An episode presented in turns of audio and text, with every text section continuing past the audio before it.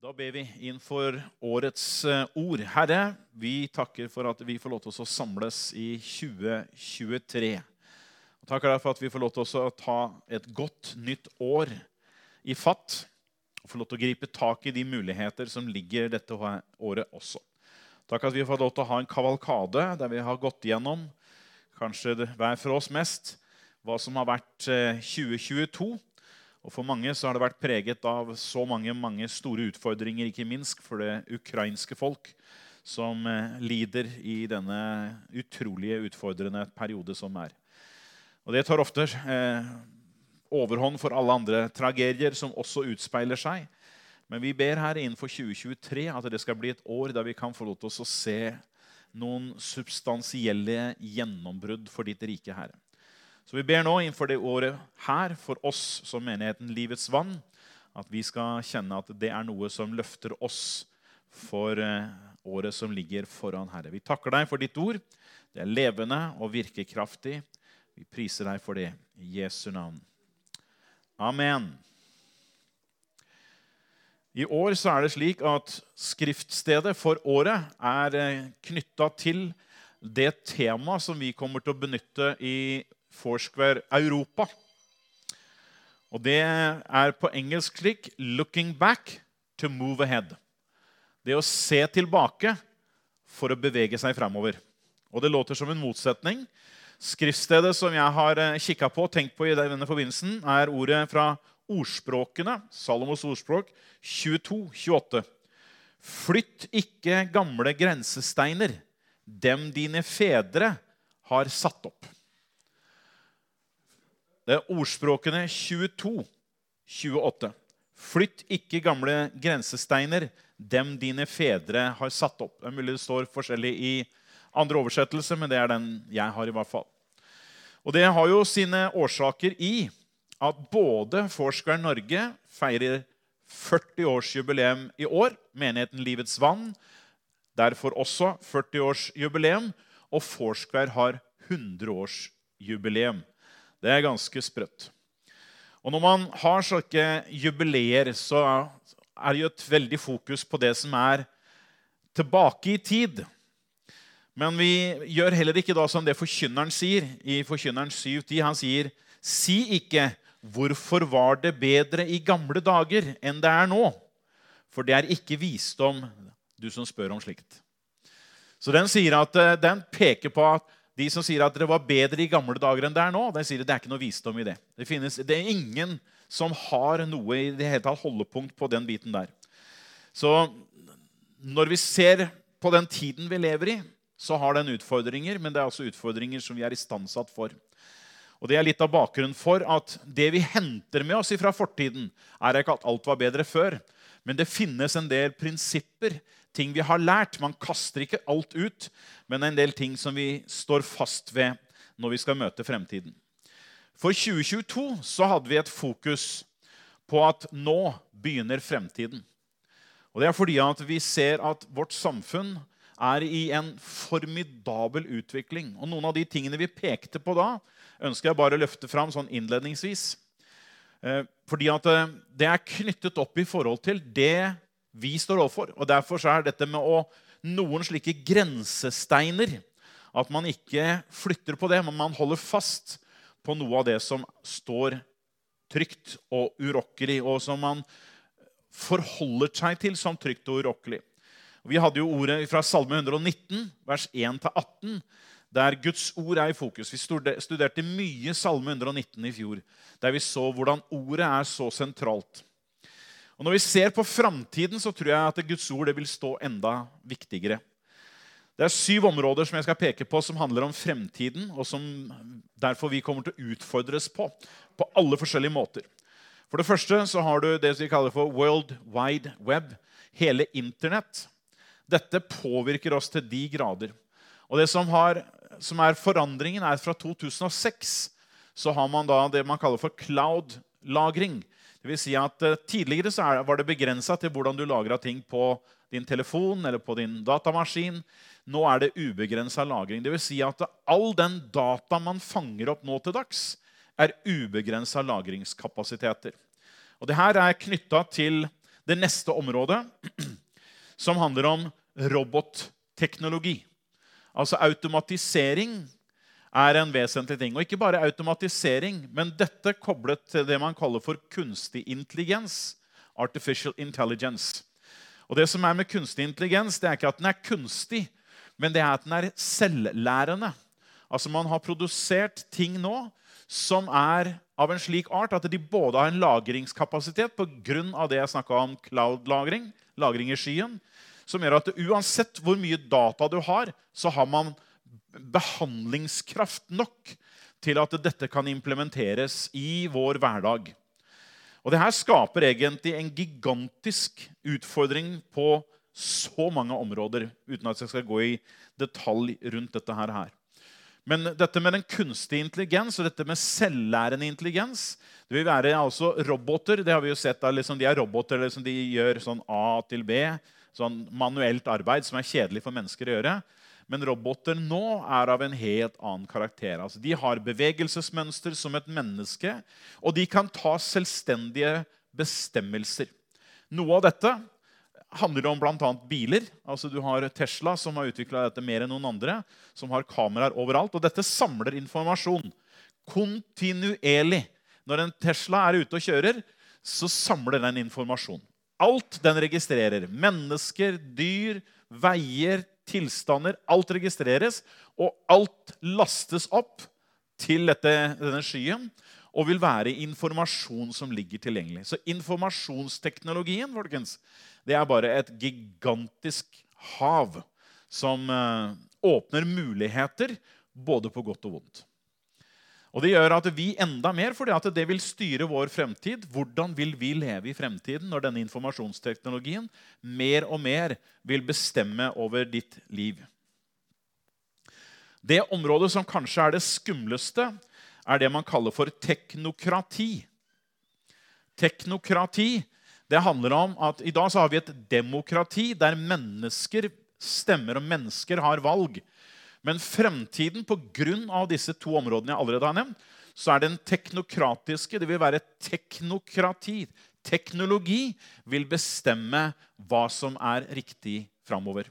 Og det har vi merka på flere områder når det gjelder overvåking, noe som Kina har gjennomført til fingerspissene, der de bruker teknologien som et overvåkingsvåpen mot menneskers frihet.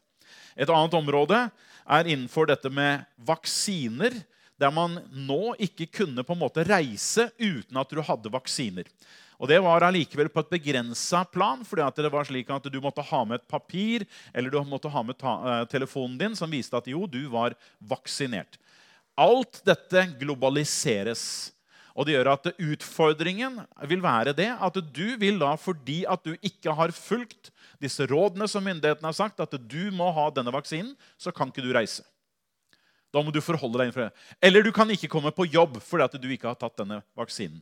Det er altså teknokratiet. Dvs. Si at teknologien vil sette begrensninger for at man har full oversikt over hva du har, hva du ikke har, hvem du er, hvor du er, og hvordan du gjør ting.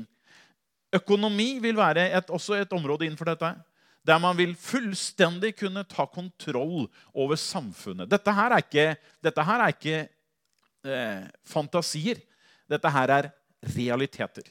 Vi har sett nå under krigen i Ukraina hvordan teknokratiet har gått inn og tatt bankkontoen. Vi sier jo yeah til rike russere og sagt at det var bra at dere gjorde det. det la de svi.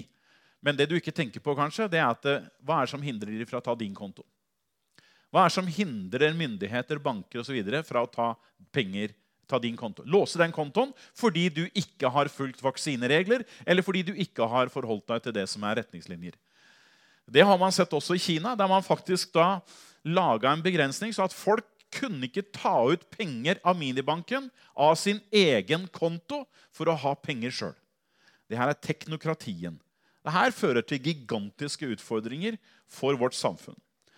Det neste området som ligger i samme, samme streken, det er DNA-sekvensering. Altså det er hvordan man har funnet ut av menneskets DNA.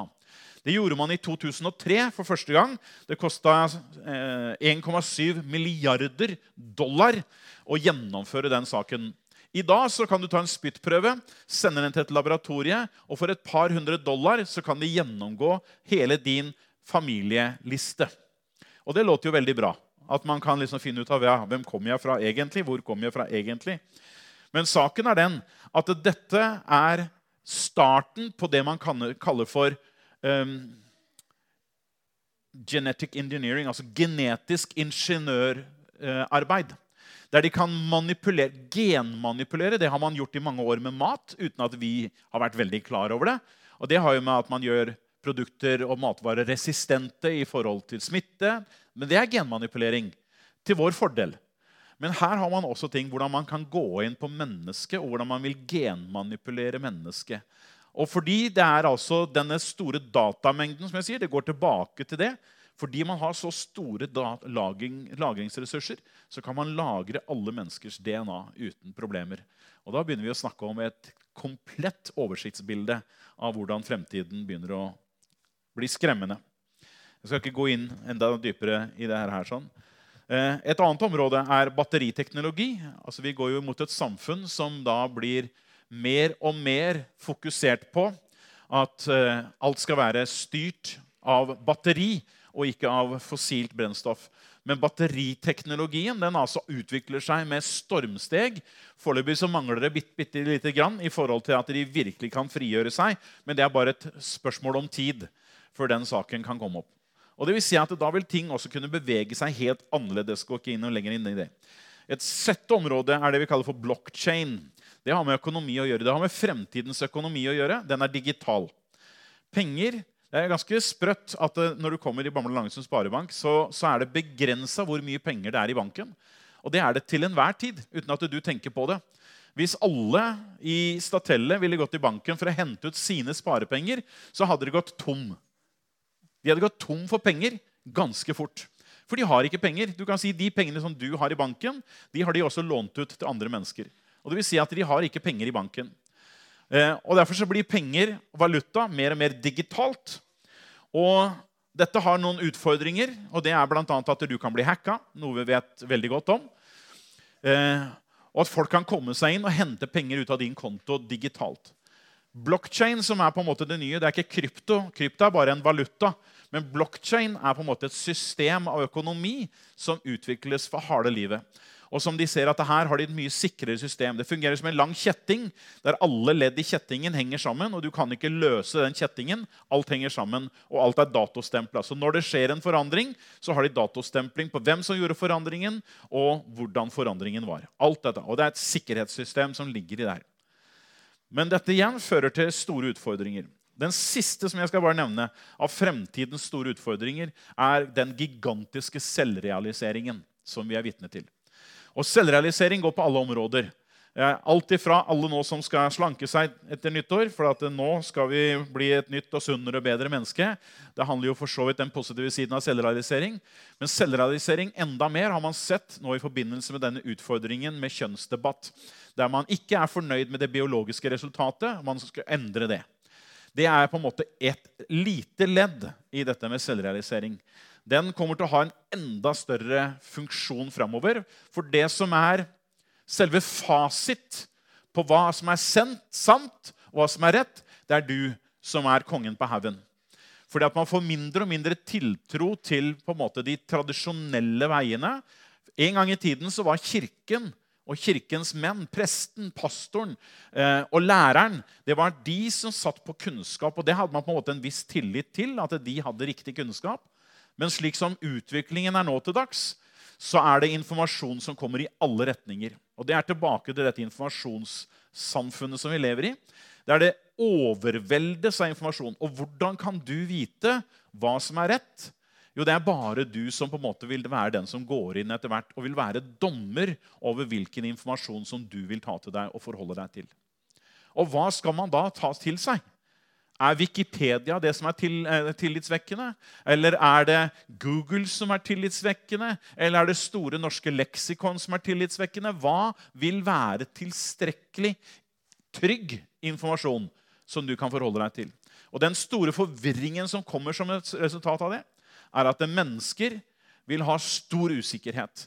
Og Derfor så trekker man seg inn i seg selv, og det er jeg som blir kongen på haugen. Det er jeg som bestemmer over meg. Ingen skal fortelle meg.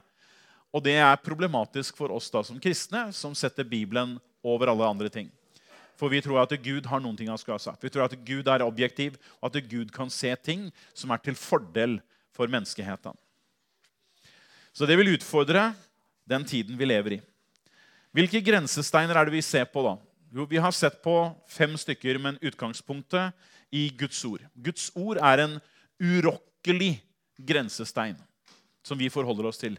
Og det er, det, er ingen, det er, ingen, spøk lenger, akkurat dette her, her sånn, i forhold til at jo, da vi tror på Guds ord.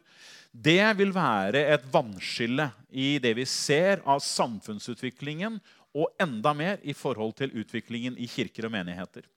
Det er hvordan man forholder seg til Guds ord. Er Bibelen Guds ord, eller inneholder den bare Guds ord? Og Tenker man at den bare inneholder Guds ord, så er de frie til å klippe ut og sakse ut det som ikke passer inn. Og det vil passe samfunnet veldig godt, for at samfunnet liker ikke mange av de tingene som er så tydelige ifra Guds ord. Så Guds ord vil være en av disse vesentlige grensesteinene, og den gir oss ytterligere fire grensesteiner. Og det vet dere godt, det er ting jeg har snakka mye om, så jeg skal ikke bruke mye tid på det heller. Men det er at vi er definert ifra skaperen av. Altså Det er Gud som definerer menneskeheten. Det er ikke noe du setter en definisjon på deg selv etter hvordan du føler eller hva du tenker, eller egentlig hvem du slekter på. Men det er Gud som definerer hvem du er. Det andre er vi er definert av selve inkarnasjonen. Et fantastisk vers som er nå i forbindelse med jula, men som vi aldri leser i eh, tilknytning til juleevangeliet, er dette verset i 1. Johannes brev, kapittel 4, vers 9. Ved dette ble Guds kjærlighet åpenbart blant oss, at Gud har sendt sin enbårne sønn til verden for at vi skal leve ved ham. Altså Beviset på selve gudskjærligheten er ikke Jesus på korset, men beviset er at Gud sendte sin sønn. Det er det store julemiraklet. Det er at Gud sender sin sønn. At han dør på korset, det er gigantisk, det også. Men at Gud sender sin sønn, det er et gigantisk mirakel. Og det er med å definere vår forståelse av hvem Gud er. At Gud ikke er likegyldig, at Gud ikke bryr seg. Gud bryr seg. Han sendte sin sønn, og beviset på det er at, Jesus kom. Det er selve beviset på Guds kjærlighet at Gud har sendt sin sønn. Så Det er noe som også definerer også. Det definerer Gud. Det definerer og skiller Gud ifra alle verdens religioner. Det er ingen religioner som har det elementet at Gud på så til de grader griper inn og sender sin egen sønn til jorden for å bli menneske 100% som oss. Alle andre religioner der har du såkalte avatarer, eller sånne mellomtilstander, mellomguder, som aldri blir fullt og helt mennesker og aldri er fullt og helt Gud, men de er på en måte en slags mellomting. Jesus var 100% menneske. Han sov som deg, han spiste som deg, han levde som deg. Han ga avkall på alle sine guddommelige egenskaper for å være 100% i dine sko og vite hvordan du har det. Og den Gud som strekker seg så ut for å gjøre det, er helt enestående i all religionshistorie. Finnes ikke maken i det hele tatt. Dette er noe som definerer oss og definerer vår tro. Det tredje er at vi er definert av oppstandelsen. Vi lever i kraft av oppstandelsen. Korset, Vi takker Gud for korset. Der blir vår synd slettet ut. I oppstandelsen blir vår konto gjenopprettet. Og vi har noe å leve ut ifra. Vi lever ikke bare så vidt det er at vi kryper over bakken, men vi har noe å leve ut ifra. Det å leve ut ifra den seier som er i oppstandelsen, det er en helt annen dimensjon over det kristne livet som ligger i det. Og det siste da er å være definert av Den hellige ånd. Det er nemlig Guds personlige tilstedeværelse i ditt og mitt liv. Altså Han kommer aldri som en hybelgjest og som bor der litt, og så forlater han oss, eller som en sånn besøkende som er innom av og til når du føler det godt. Altså Han er alltid til stede i ditt liv. Den hellige ånd i deg og Den hellige ånd på deg. i deg for å virke det liv som Gud har i deg, og på deg for å være med og bruke deg i det samfunnet som vi bor midt oppi. Så det er noen grensesteiner som vi helt klart ikke ønsker å bevege i det hele tatt. Men vi har også i vår historie som Foursquare og det vil jo være da for deg som hører på, litt sånn, virker kanskje litt skrytete, men vi, vi ønsker også å hente fram noen grensesteiner. Noe av det som er unikt i forhold til det å stå i den sammenhengen som vi gjør. Og det gjør vi ikke fordi vi ønsker å sette oss selv i et lys og prøve å late som vi er bedre enn noen andre. Eh, vi gjør det heller ikke for å snakke ledlatende om noen andre. Og vi gjør det heller ikke for å promotere oss selv på vegne av andre. Men når vi sier det, vi skal, det jeg skal si nå, så er det fordi at det har vært tydelige distinktiver som har gjort at i Kristi kropp så finnes det mange lemmer. Og alle disse lemmene har sin egenart. Og så er det en del mennesker som snakker om enhet. Og de aller, aller fleste som snakker om enhet, de tenker enighet. At nå er alle enige. Nå kan de alle samles under ett tak. Det er fullstendig misforstått. For at kroppen er en enhet, men den har mange lemmer. Den har ulike uttrykk fordi at den ønsker å berøre mennesker av forskjellige Eh, eh, med, med forskjellige mennesker, la oss si det slik. da. Så fi, jeg skal si, en, to, tre, fire, fem ting som vi har fra historien i Foursquare, som er annerledes, og som er en egenart som er helt unik, vil jeg påstå. Det er ikke det at andre ikke har det, men Foursquare har det til de grader. Det er fem ting som er absolutt gjennomgangstemaer. Det første handler om innovasjon Eh, det vi kaller oppfinnsomhet, nyvinning. Det er det første området. Når Amy kom så, og startet sin tjeneste, så var det altså så mange elementer som hun gjorde som man aldri noensinne hadde gjort. Det var alt i forhold til raseskiller, det var også i andre ting, i forhold til Asusa-vekkelsen, men i særdeles hos Amy så var det helt nytt. Hennes form for å ha møter på var også helt nytt. Ikke det at man ikke hadde store møter i kirkelokaler, det hadde man jo hele tiden. Men hennes måte å illustrere prekener på helt nye ting. Hennes måte å tenke rundt det med hva, hva er det menigheten er til for, og hvorfor får vi Den hellige ånd, det var også helt annerledes. På den tiden som hun står fram, så er det altså pinsebevegelsens tidlige tid. Og man kalte mange pinsevenner for holy rollers. Fordi at de var emosjonelle mennesker som trilla rundt på gulvet. Som var helt sånn følelsesmessig opprevet. Mens hun sa denne kraft den har vi fått for oss å betjene mennesker rundt oss. Og Hun satte virkelig foten ned i forhold til det, og kommer inn på det som et punkt om ikke så veldig lenge. Eh, så Det er det første området. det er innovasjon. Altså Hun var nyskapende, og så til de grader nyskapende at hun som kvinne markerer seg i Time Magazine som en av de mest innovative, innflytelsesrike kvinner i amerikansk historie. Det andre området, og det ligner lite grann, det handler om å være banebrytende eller ha gjennombruddsstyrke. I hennes tid, når hun arbeider så er det her på 20-tallet. Altså det er 100 år i år. 1923, denne dagen her sånn, så åpnet hun Angeles Temple. Det var ingenting som sa at det ville bli en suksess. Det sto ikke skrevet noe sted. Men at det ut fra den ene menigheten For det er faktisk det er sånn som vi har vokst. Vi har vokst ut ifra én menighet som hadde evne og banebrytende kraft til å bryte seg vei og bryte igjennom til å bli en verdensomspennende bevegelse. Eh, I, eh, i 1923 altså, så starter det med én menighet. I 1925 da har det gått to år. Da har man over 30 menigheter. Og i 1927, da har det gått altså fire år fra starten, så er det 128 menigheter, og man sender sin første misjonær ut. I løpet av fire år. Så det var ganske signifikant vekst. Når mennesker i Foursquare skal beskrive hva er en av våre kjernepunkter, så sier de verdensvid evangelisering. Eller verdensvid misjon. Det er 65% som sier det er oss. 64% sier evangelisering og utadrettet virksomhet. Det er de, de, to høyeste punktene når man skal beskrive folk, når man spør folk i Foursquare hva er Foursquare. Dette er våre kjennetegn. Dette er noe av det vi står for.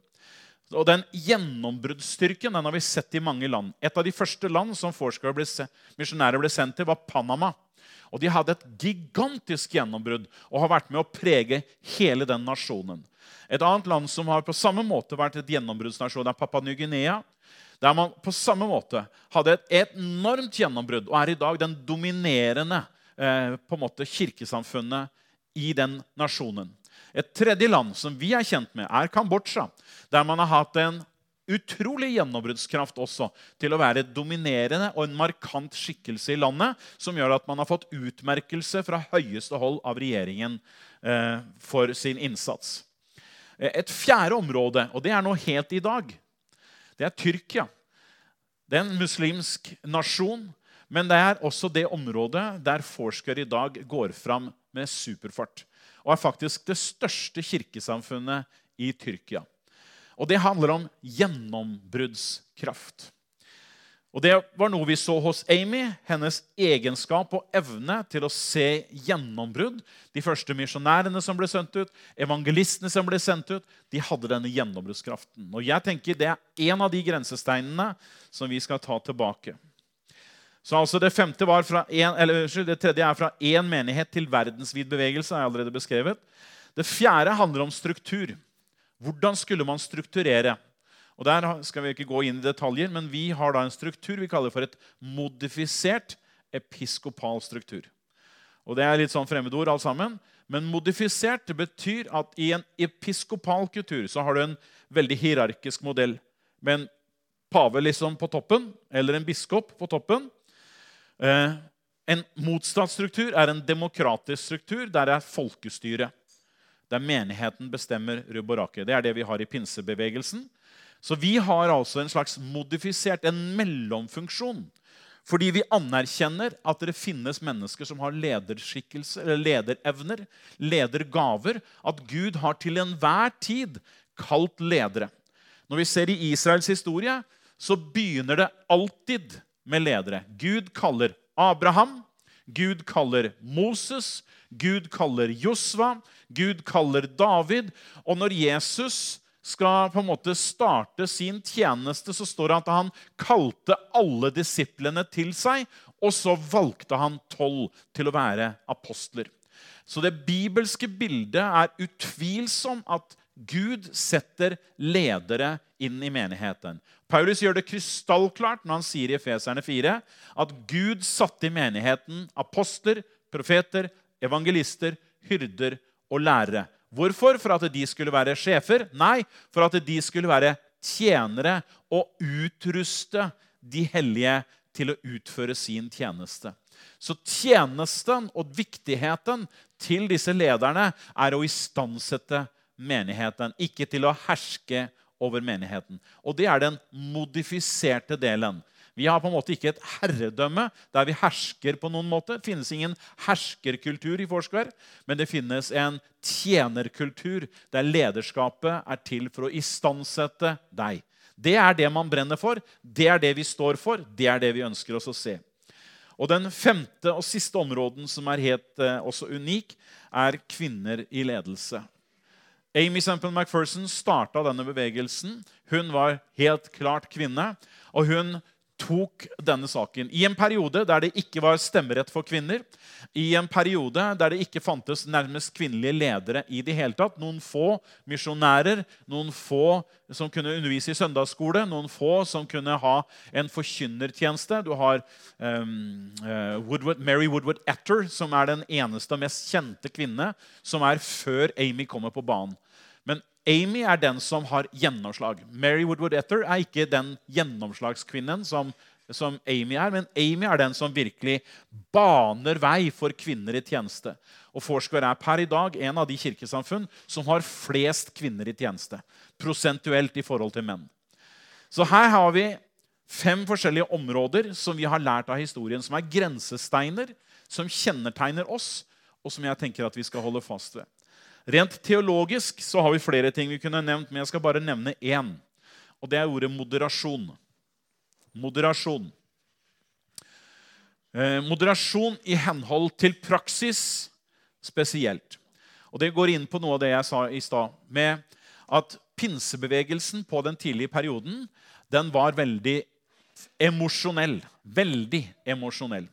Og Amy stadig var et menneske som sa vi er mer midt på veien. Vi er ikke den veldig emosjonelle, og vi er heller ikke den som er uten åndens gaver. For det er liksom to måter du kan ha, rydde et rom på. Du kan ha orden i sakene, den ene siden, eller du kan tømme rommet. Og så er det ikke noe der. Og vi er på en måte en plass midt imellom. For orden da blir det sånn at ikke rør, for da blir det rotete. Men vi er sånn midt, i, midt, på veien, der vi sier at vi ønsker å se en mangfold av gaver. Og Amy hun kunne være den som irettesatte mennesker midt i møtene. Det kunne stå opp et menneske, og det her er et klassisk eksempel. Sto opp et kvinnemenneske og som sto og brølte ut et budskap. Og Så går Amy ned og stiller seg rett foran henne. og Så sier hun bare ganske enkelt at eh, 'Jeg står rett her. Du trenger ikke å skrike.' Og Det var liksom Jesu måte å, å vise på at 'jeg er her'. Du, du, trenger ikke å bruke masse halloi og leven og emosjonelle greier. 'Jeg er her.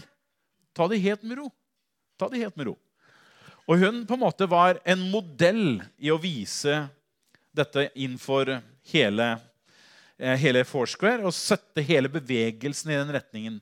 Og mange mange, mange ganger så irettesatte hun mennesker som da var, kokte over. rett og slett da. Fordi at Hun sa at du trenger ikke å koke over, for at dette her er balansert. dette er justert.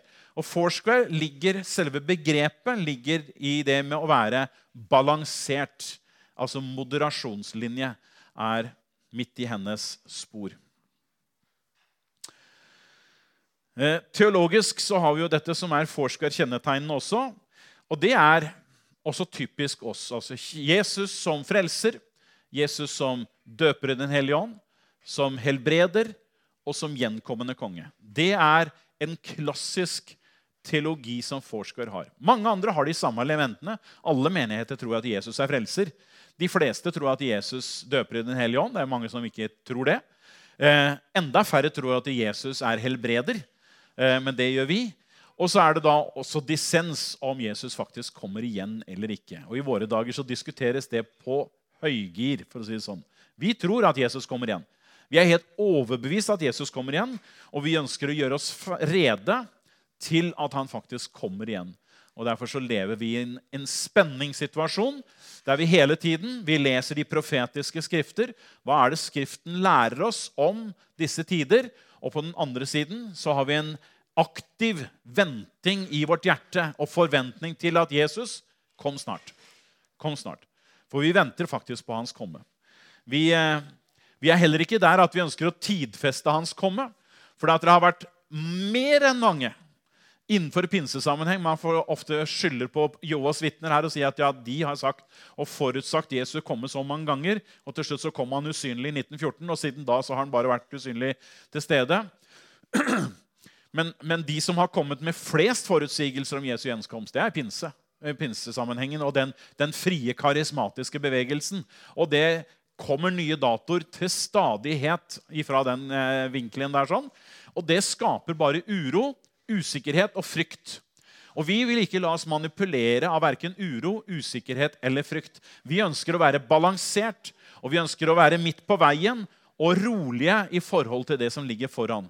Vi lar oss ikke skremme av nå at Putin er eh, på krigshumør og tenker at nå kommer han inn i Norge, nå går profetien i oppfyllelse. Vi lar oss ikke skremme av det. For at vi har en moderasjon, vi har en trygghet i hvem Jesus er. Og at han har full kontroll. Og det er ikke vi som bestemmer om det er hans komme eller ikke, men det er han som bestemmer det. Vi er rede. Vi gjør oss rede til enhver tid, slik at når han kommer, så er vi rede.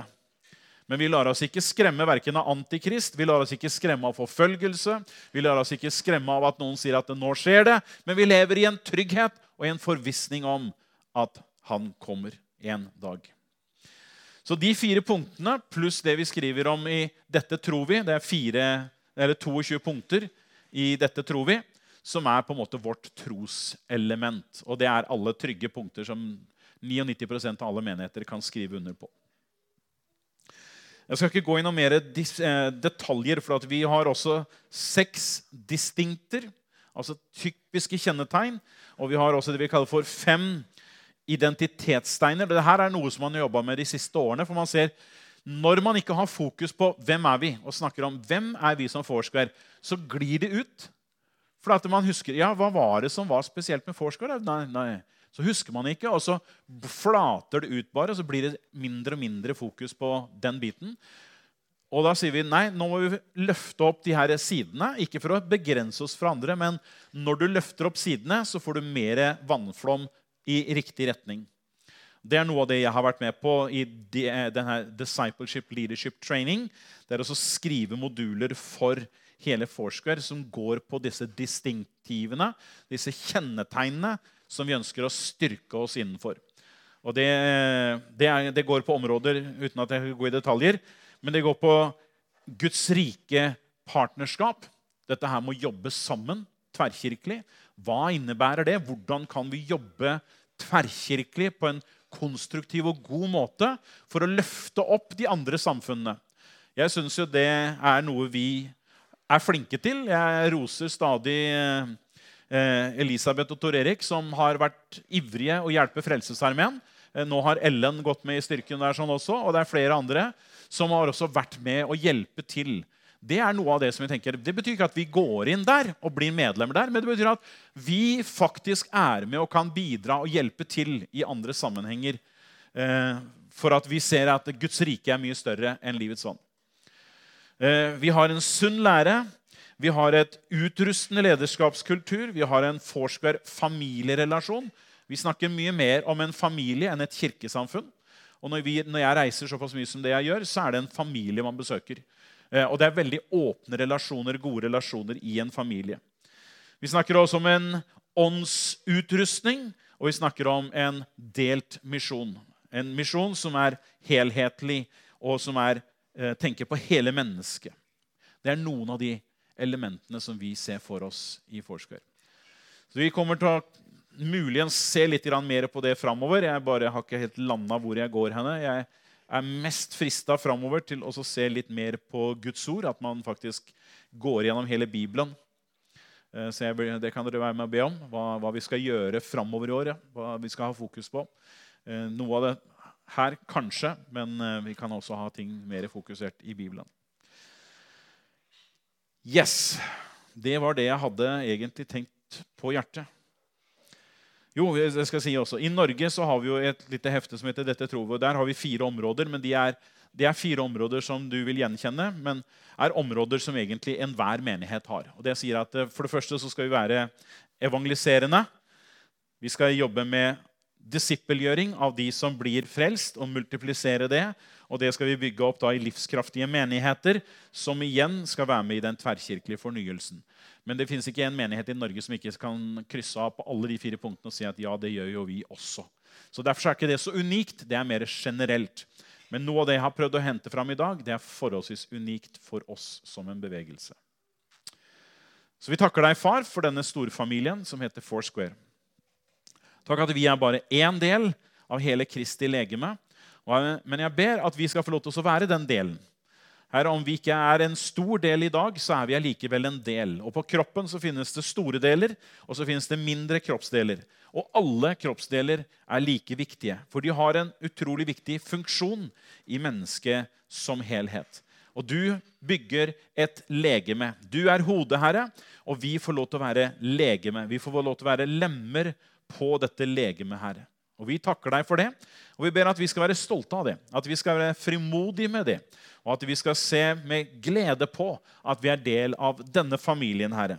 Og at vi kan være med å promotere det med stor frimodighet, fordi vi kjenner at vi får styrke av å forstå hvem vi er. Vi takker deg for det i Jesu navn. Amen.